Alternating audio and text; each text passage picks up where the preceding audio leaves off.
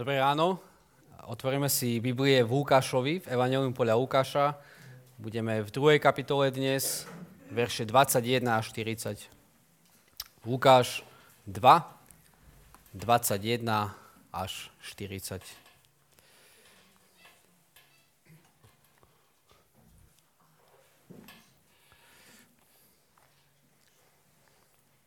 Čiže Evangelium podľa Lukáša ak nemáte Biblie a chcete sledovať, tak vzadu je taký stolík a na ňom sú tieto modré Biblie.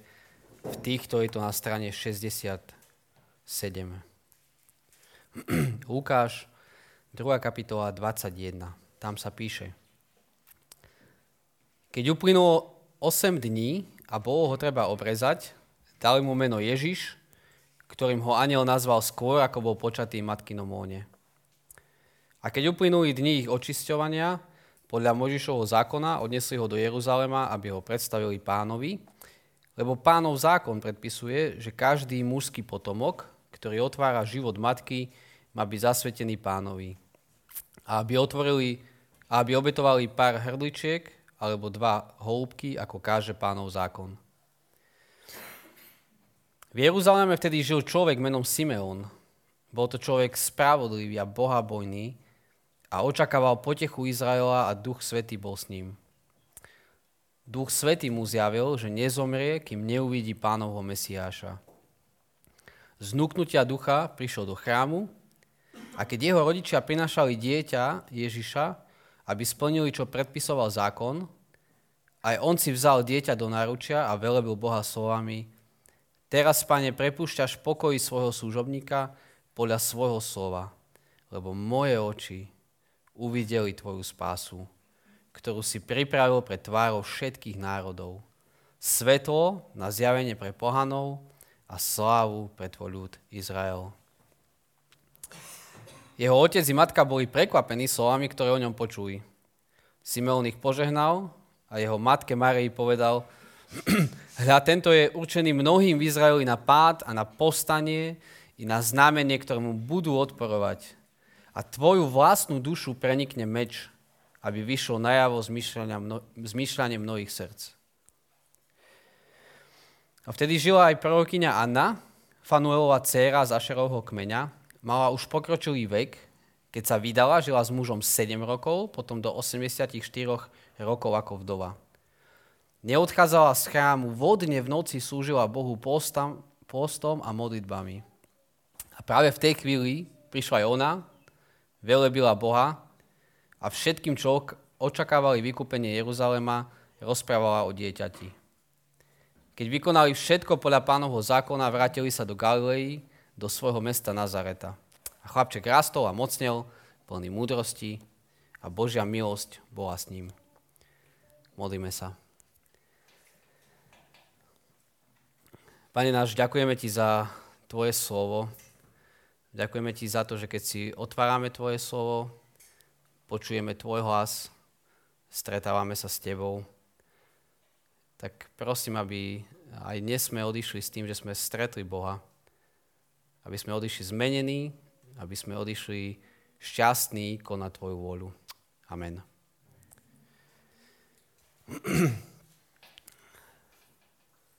Keď prišla Natália z pôrodnice prvýkrát, keď som narodil prvé dieťa, moja manželka, si pamätám ten moment, kedy to malé bábo prišlo a ja som, poved- a ja som vedel v ten moment, že od teraz už všetko bude iné. Od teraz už nič nebude, ako bolo predtým. 24. februára, keď Rusko zautočilo na Ukrajinu, sme sa zobudili štvrtok ráno a ja som vedel, že už teraz všetko bude, už nič nebude ako predtým. Všetko bude iné. Ste zažili moment taký v živote, vy, kedy ste si povedali, že teraz už, už nič nebude ako bolo predtým. Od teraz bude všetko nové. Skúste si v hlave vydolovať nejaký takýto moment, keď ste si povedali, už nič nebude ako bolo predtým. Je to posledná nedela v tomto roku, som si dneska ráno uvedomil. Ďalšia nedela už bude prvého, ďalší rok. Možno, že niekedy aj túžime si povedať, že, že chcem, aby už nič nebolo také, ako bolo predtým. Chcem, aby prišlo niečo nové. Nová, nová iskra do našich vzťahov. Chcem niečo nové. Už nikdy nebude nič, ako bolo predtým. Sme v poslednom uh, z takých desiatich príbehov o narodení Ježiša v Lukášovom evaneliu. Uh, vlastne v 9. a 10. je hneď o tom, keď Ježiš je malý 12-ročný v chráme, ale je to už záver týchto, tohto jeho prologu Lukášovho. A myslím si, že to najviac, čo chce v tomto texte povedať dneska, je, je práve to, že už nič nebude také, ako bolo predtým. Že s príchodom tohto synčeka neprichádza len nové učenie, neprichádza len nejaká nová pomoc pre nás, ale prichádza úplne nová éra. List histórie sa otáča a už nikdy nebude, a už nič nebude také, ako bolo predtým. Lebo prichádza samotný Boh. Tak sa poďme pozrieť na tento text. Pozrieme sa na ňo v dvoch bodoch. Na prvý bod bude, eh, že dieťatko prináša novú éru a v tom druhom bode sa pozrieme, že, že aká tá nová éra, ako vyzerá, že, že čo je tá nová éra. Tak skúste so mnou. Začali sme ten text uh, vo verši 21. Budem teraz o 22 čítať a iba ten začiatok. A skúste si všímať, čo sa tam opakuje. Čo nám Lukáš chce povedať. Keď uplynuli dni ich očisťovania podľa Možišovho zákona, odnesli ho do Jeruzalema, aby ho predstavili pánovi, lebo pánov zákon predpisuje, že každý mužský potomok, ktorý otvára život matky, má byť zasvetený pánovi. A aby obetovali pár hrdličiek alebo dva holúbky, ako káže pánov zákon. Už len v týchto prvých troch veršoch vidíte tam veľa židovských vecí, vidíte tam chrám, sme v Jeruzaleme, vidíte tam obeď, ktorú prinášajú, vidíte tam nejaké dni očisťovania, ktoré my už nerozumieme teraz, Vidíme tam, uh, vidíme tam, že prinášajú svojho prvorodeného, čo bol veľký zvyk pre Židov a veľmi dôležité pre nich, my už tomu nerozumieme. A okrem tých židovských vecí, ktoré tam sú, stále vidíme taký refren, ktorý sa opakuje, že, že podľa Mojžišovho zákona. Lebo toto prikazuje pánov zákon. Nielen v týchto prvých troch veršoch, ale potom ďalej vo verši 27 hovorí 27, dobre. Aby, aby splnili, čo predpisoval zákon. A potom nakoniec, keď odchádzajú, 39, keď vykonali všetko podľa pánovho zákona, vrátili sa do Galilei. Maria a Jozef konajú všetko tak, ako hovorí zákon. Už to vieme. Lukáš nám to opakuje. Povie nám to 5 krát. Ale čo tým chce povedať? Čo nám tých, tým chce povedať? A keď si uvedomíme, že Lukáš, ten autor tohto evanelia, píše Teofilovi, ktorý nebol Žid, ktorý bol Grék, ktorý bol pohan, píše ľuďom, ktorí, ktorí už vedeli, že Ježiš stál z mŕtvych, ktorí, ktorí už ne, nerobili žiadne obete v chráme, ktorí neprinašali hrdličky.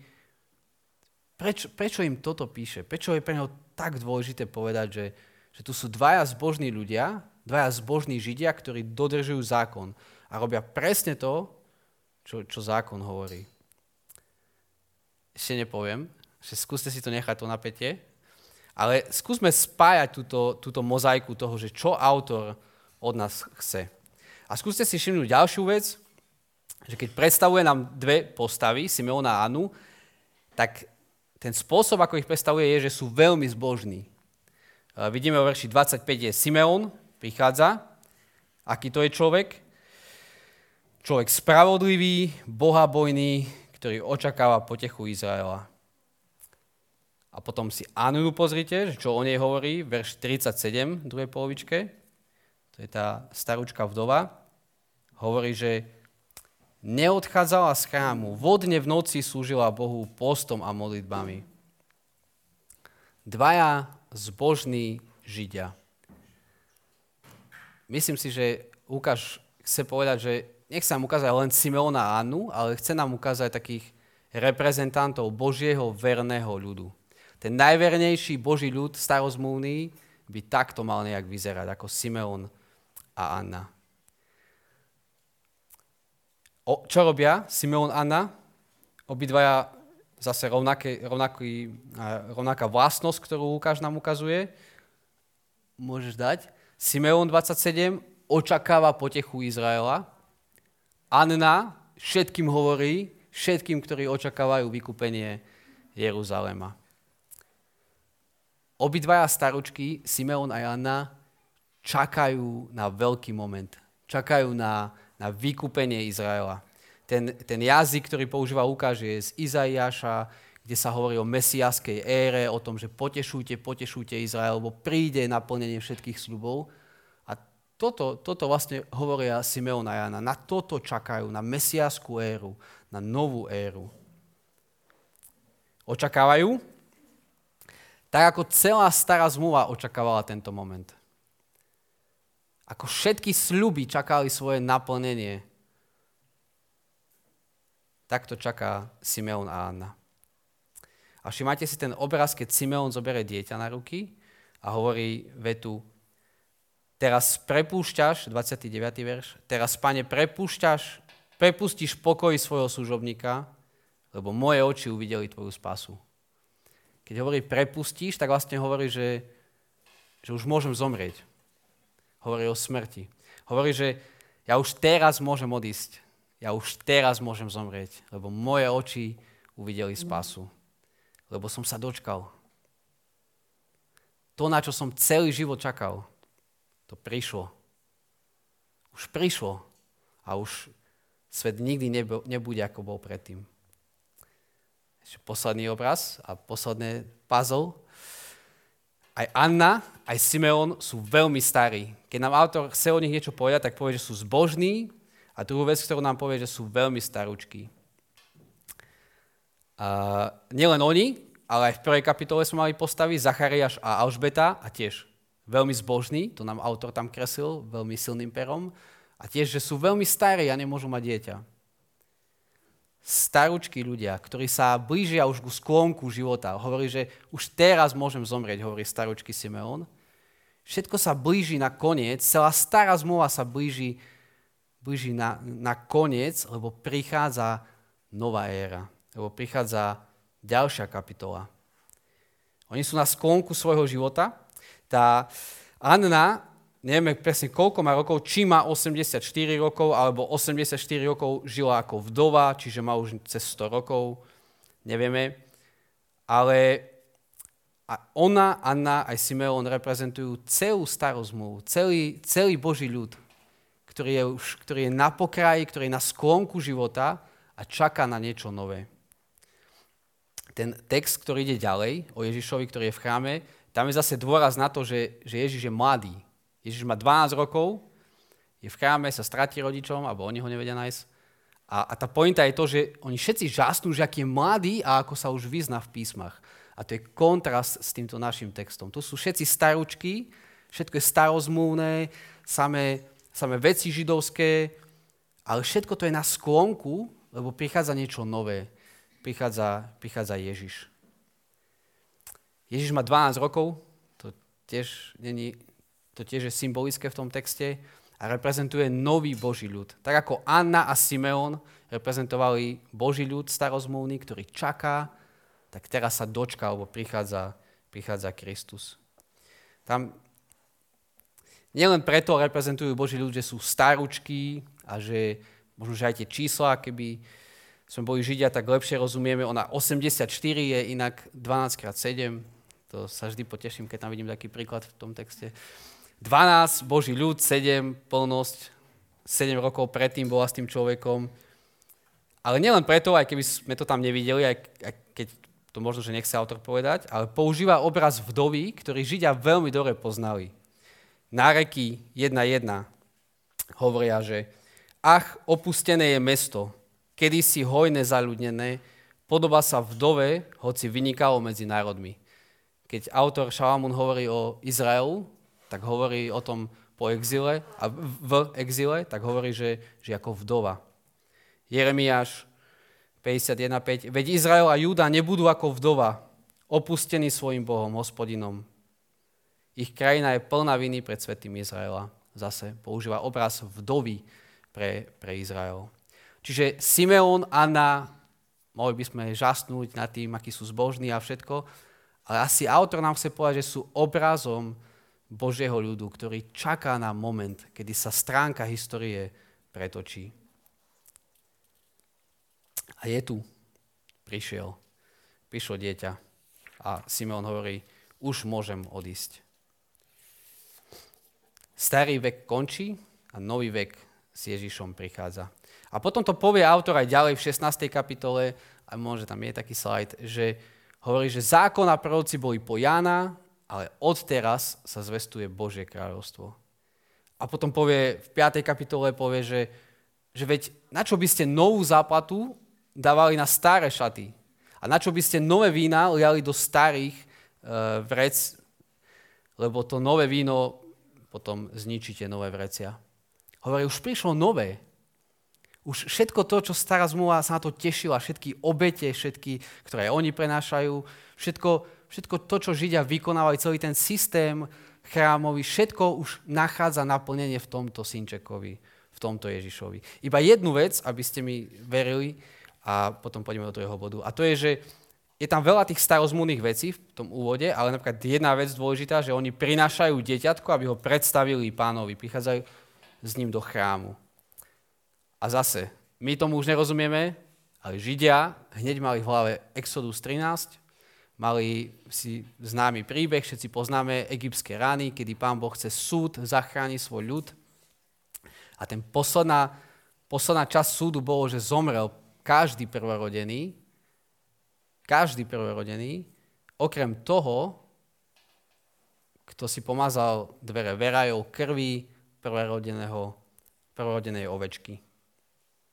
A keď Židia rok čo rok prinášali prvorodeného do chrámu, tak si pripomínali, že súd stále vysí vo vzduchu. Že súd nad ich hriechmi stále vysí vo vzduchu. A že vždy niekto musí za to zomrieť. Vždy nejaká ovečka musí za to zomrieť. A takto, keď, vždy, keď prinášali prvorodeného. A čakali na moment, kedy prvorodený s veľkým P príde, kedy ovečka, tá práva ovečka, baránok Boží, ktorý sníma riechy sveta, príde a už nebude treba žiadnu obeď. A už nebude treba žiaden chrám. A už nebude treba uh, žiadneho nového prvorodeného lebo tento prvorodený položí život za všetkých, aby nás zachránil. Víte? Už neprinášame ovečky, lebo prišla nová éra. Sme si pripomínali Vianoce včera, ale ja som rozmýšľal, že či ja tomu rozumiem vlastne, že čo sa stalo. že, že, čo to bábetko znamená. Že čo to, že príchod Pána Boha na svet, že čo toto znamená. Že nielen prišlo niečo, nové učenie, alebo hoci čo iné, ale že, že Pán Boh v tom momente pretočil históriu. A nielen to, že to tak aj je, že je, datujeme, že pred Kristom a po Kristovi, že Kristus vlastne naozaj rozdielil datovanie histórie, ale on naozaj otočil starú stránku a otvoril novú. A od, už teraz nič nebude, ako bolo predtým. Prišiel Boh na tento svet. Môžeme sa, môžeme sa z toho tešiť. Simeon a Anna prorokovali, boli plní ducha a len preto verili tomu, že v tomto dieťati je záchrana a, je, a, je, a prišla nová éra. Ale my to, my to už vieme a si to každý, každé Vianoce pripomíname. Tak si skúste predstaviť ten moment, kedy, napríklad pre nás teraz veľmi aktuálne, keby, keby Rusko povedalo, OK, zdávame sa, stiahujeme späť vojakov a už dosť bolo krvi prelievania si predstavte moment, kedy, kedy synovia na jednej, na druhej strane sa vrátia späť domov k svojim rodinám. Chlapci z frontu. Si, si predstavte, že už žiadne vypínanie prúdu, žiadne nové obete. Toto by úplne rozdelilo tento moment, históriu spred a po. Nová éra by začala. A toto je len slabý obraz toho, čo sa stalo, keď prišlo bábetko Ježiš na svet. Keď Boh prišiel na svet. To je stokrát väčšie. Stokrát väčšie. Moje oči videli záchranu, už môžem skonať, povedal Samuel. Simeon. Lebo prišlo niečo oveľa väčšie. Ako táto nová éra vyzerá? Sa poďme pozrieť.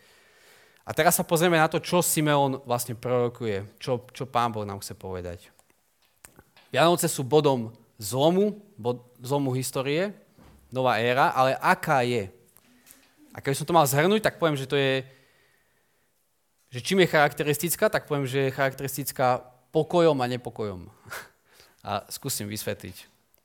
Keď Simeon zoberie to dieťa do rúk, tak hovorí, že už môže mi spokojí.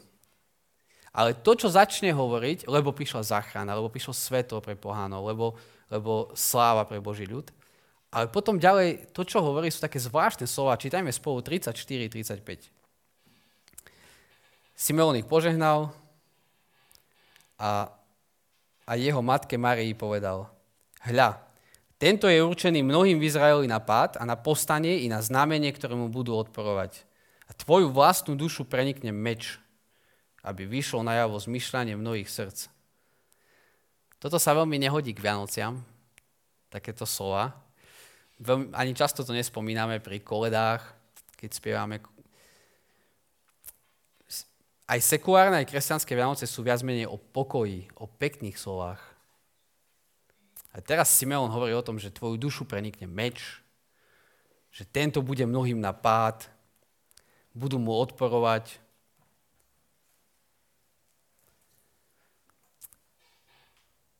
Aj keď sa Vianoce sústredujú okolo toho, čo je príjemné a krásne a sú hlavne o pokoji, tak s tým pokojom to nie je také jednoduché. Preto som povedal, že pokoj, pokoj a nepokoj. Ja niečo o tom viem, lebo keby ste sa spýtali mojej manželky, že čo je pre mňa najdôležitejšie na svete, jedna vec, alebo Davidovi si sa spýtal, tak vám povedia, a oni to už dobre vedia, povedia, že pokoj. Že dajte mi pokoj. Že ja keď mám pokoj, tak som veľmi dobre sa cítim, mám sa, mám sa fajne. Pre niekoho sú to iné veci, pre niekoho to je poriadok, pre niekoho to je, ja neviem, dobrá atmosféra, pre mňa to je pokoj. Ale tá moja hriešná prirodzenosť vo mne, a to je dobrá vec, túži po pokoji je dobrá vec, ale to hriešne vo mne robí to, že tam, kde treba rieči, riešiť niečo, aby prišiel skutočný pokoj, tak nie, nie, dajte mi pokoj, stiahnem sa, neriešim nič, možno to poznáte viacerí.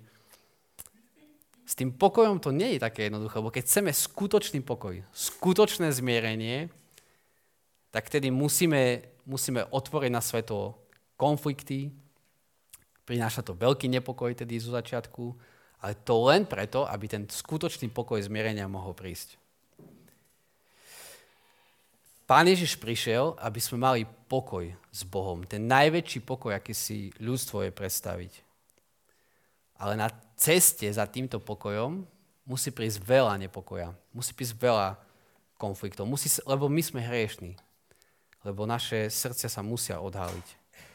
Toto je naša úloha. To je nielen moja úloha ako kazateľa, ale aj úloha ako otca, ako manžela, ako priateľa, že neustále otvárať nepríjemné veci, prinášať konflikty, nepokoj. Preto, nie kvôli tomu samotnému, ale preto, aby skutočný pokoj, pokoj zmierenia mohol prísť.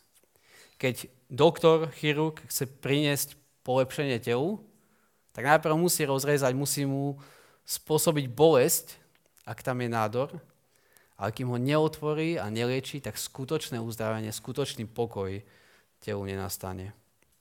A ešte, aby, to nebolo málo, ešte si predstavte všetkých tých tvorcov pokoja v histórii sveta. Martin Luther King, Nelson Mandela, Mandela ďalší. Všetci tužili po pokoji, po zmierení. Ale na tej ceste, ktorou vyšli, boli trňom v oku ostatným. Niektorí z nich boli zabití a prenášali veľké konflikty do spoločnosti ale to len za cestou skutočného pokoja. O tomto dieťatku hovorí Simeon podobné veci. Hovorí, že tento je mnohým určený na pád, mnohí mu budú odporovať. Lebo to je cesta k pokojným Vianociam, ktoré sme si želali včera. Pokojné Vianoce. Prišla nová éra, no ale nie všetci s tým budú súhlasiť. Niektorí budú odporovať. A keď toto dieťa rastlo, tak, tak vidíme, že naozaj bol trňom v oku mnohých. A naozaj, lebo, lebo ukazoval na svetlo tú našu akože zbožnosť. A keď to odkrýval, tak strašne boli naštvatí na ňo ľudia. Keď hovorí to Simeon, keď prorokuje, tak zase používa Izajaša, 8. kapitolu a tam sa píše, že on bude svetiňou a kameňom úrazu, skalou na potknutie pre obidva domy Izraela, sieťou, sieťou a osídlom pre obyvateľov Jeruzalema. Mnohí sa oň potknú, padnú, rozbijú sa, padnú do pasce a chytia sa. Bude bod, roz, bodom rozdelenia.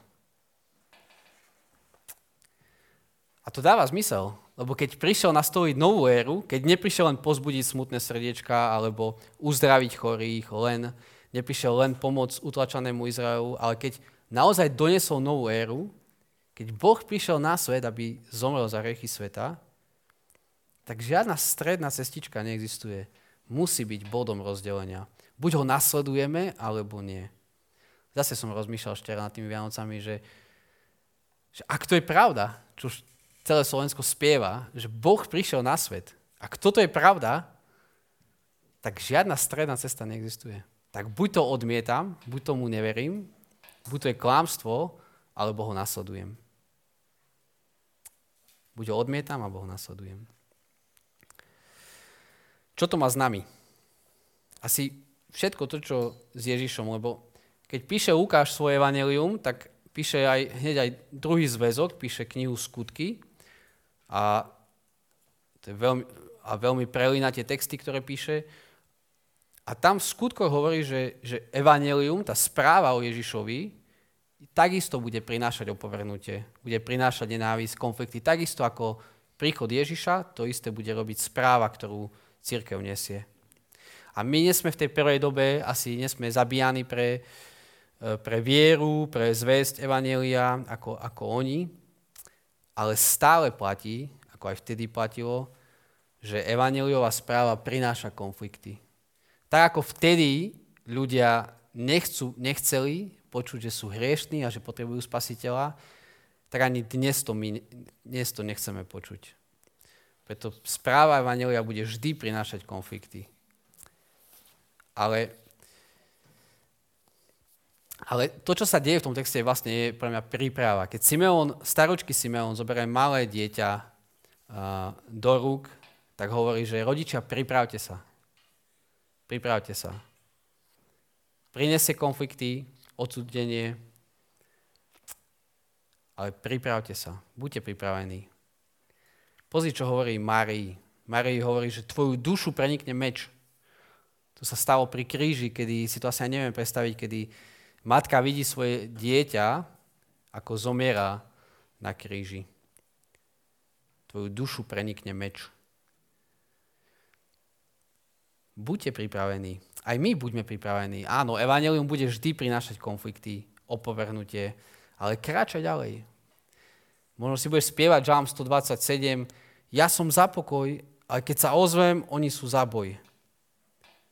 Kráčaj ďalej si uvedom, že aký pokoj prinášame, aké zmierenie prinášame. Áno, vyvolá to konflikty, vyvolá to nepokoj, ale aký pokoj, zmierenie Boha s ľuďmi prinášame. Toto môžu naši kamaráti zažívať, ak spoznajú v tomto dieťati spasiteľa. A môžu spolu so Simeónom povedať, už teraz môžem ísť, lebo moje oči videli záchranu, spásu. S Ježišom a s Ježišovou správou bude zažívať nový pokoj, ale i nový konflikt a nový zápas. Takže nová éra prišla s Ježišom, Vianoce, a táto nová éra je, je éra o pokoji, veľkom pokoji, ale aj o nepokojoch, ktoré sú za, na ceste za týmto pokojom. Pokračuj, nevzdávaj sa. Pán histórie vstupuje do histórie duchovné sa stáva fyzickým, nesmrteľné, krehkým a odteraz už nič nebude, ako bolo predtým. Všetko bude iné. No ale teraz skúsme trošku prísť viac na zem nohami, lebo toto neplatí len v globále, toto neplatí len vo veľkom meritku, že Ježiš je bod zlomu starej a novej zmluvy a vyvrcholením celých dejín spásy. Ale toto môže platiť a, a platí v našom živote. Že Ježiš je bodom zlomu. Jednu kapitolu zatvára a novú otvára. A pošto Pavol hovorí, známy verš, preto ak je niekto v Kristovi, je novým stvorením. Staré veci pominuli, nastali nové. Kristus môže aj v našom živote otočiť starú stránku a rozdeliť tvoj život na dve časti, na dve obrovské kapitoly. Život bez neho a život s ním. Zažil si toto? Pán histórie vstúpil do tvojho života a zmenil tvoj život. Staré veci pominuli, nastali nové. Tam, kde bola smrť, prišiel život, tam, kde bola beznádej, prišla istota. Tam, kde, tam, kde bola tma, prišlo svetlo a, a túto stránku už nikto ti nepretočí späť. A keď máme také tie ambície, že hľadáme unikové cesty z nášho pokazeného života a si slubujeme, že od teraz už všetko bude nové. Už ďalší rok, 2023, už teraz sa zmeníme. Alebo, neviem, zmeníme niečo, presťahujeme sa a už teraz zmením prácu a už všetko bude iné. Už nič nebude ako predtým. Slubujem ti to. Naozaj. Si často slubujeme, ale toto, čo nám Kristus slubuje, nikto ti nevytrhne späť. To, čo On zmení, to, čo On zobere a príde s novým, to, ti už, to už nikto nemôže vrátiť späť. Tak sa tešme z toho, tešme sa, že ak si toto zažil, že v Kristovi si nové stvorením, tak zažívaš obrovskú vec. Ak si to nezažil, tak skúmaj, rozmýšľaj, že či chceš ísť ďalej vo svojich silách a slubovať žene, priateľom, že už sa zmeníš, alebo chceš sa vzdať, kapitulovať a odozdať svoj život spasiteľovi. Simeon a Anna iba videli, ako bábetko prišlo. Videli, že spása prichádza, záchrana prichádza. My sme už videli a my vieme, že, tá, že táto záchrana bola aj skutočne vykonaná na kríži, keď Ježiš zomrel za nás. A potom neskôr si všetci budeme aj vychutnávať túto záchranu. Už bez bolesti, už bez žiadnych pochybností budeme plne si vychutnávať Božú záchranu, keď Ježiš príde opäť k nám.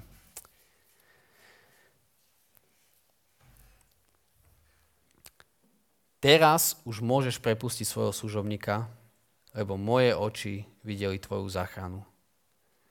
Toto, skúsme s týmto odísť aj dneska. Si pripomínať, že už teraz môžem ísť. Už, už ani nič lepšie, už nič lepšie nemôže prísť ako Božia záchrana. Nič lepšie nie je. Pane, ďaká za to, že si prišiel na tento svet, nie len preto, aby sme mohli byť morálnejší, nielen preto, aby si nám dal príklad, nielen preto, aby si prišiel s novým učením, ale preto, aby si nás zachránil od riechov. Preto, aby si zomrel smrť, ktorú my sme mali zomierať. Že si žil život príkladný, dokonalý, ktoré my sme mali žiť, ale neži- a nežijeme a nežili sme.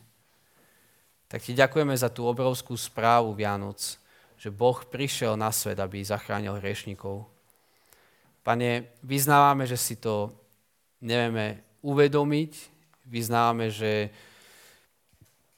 že zabudáme, čo za moc to je a čo za sila a čo za milosť a čo za zázrak, že Ty si prišiel a že, si, a že už nič nebude, ako bolo predtým. A že my, ak Teba spoznáme, tak už nič nebude také, aké bolo predtým. Lebo Ty všetko staré berieš, vykupuješ a premieňaš na nové. Tak prosíme, aby si to ďalej robil aj v našich životoch. Amen.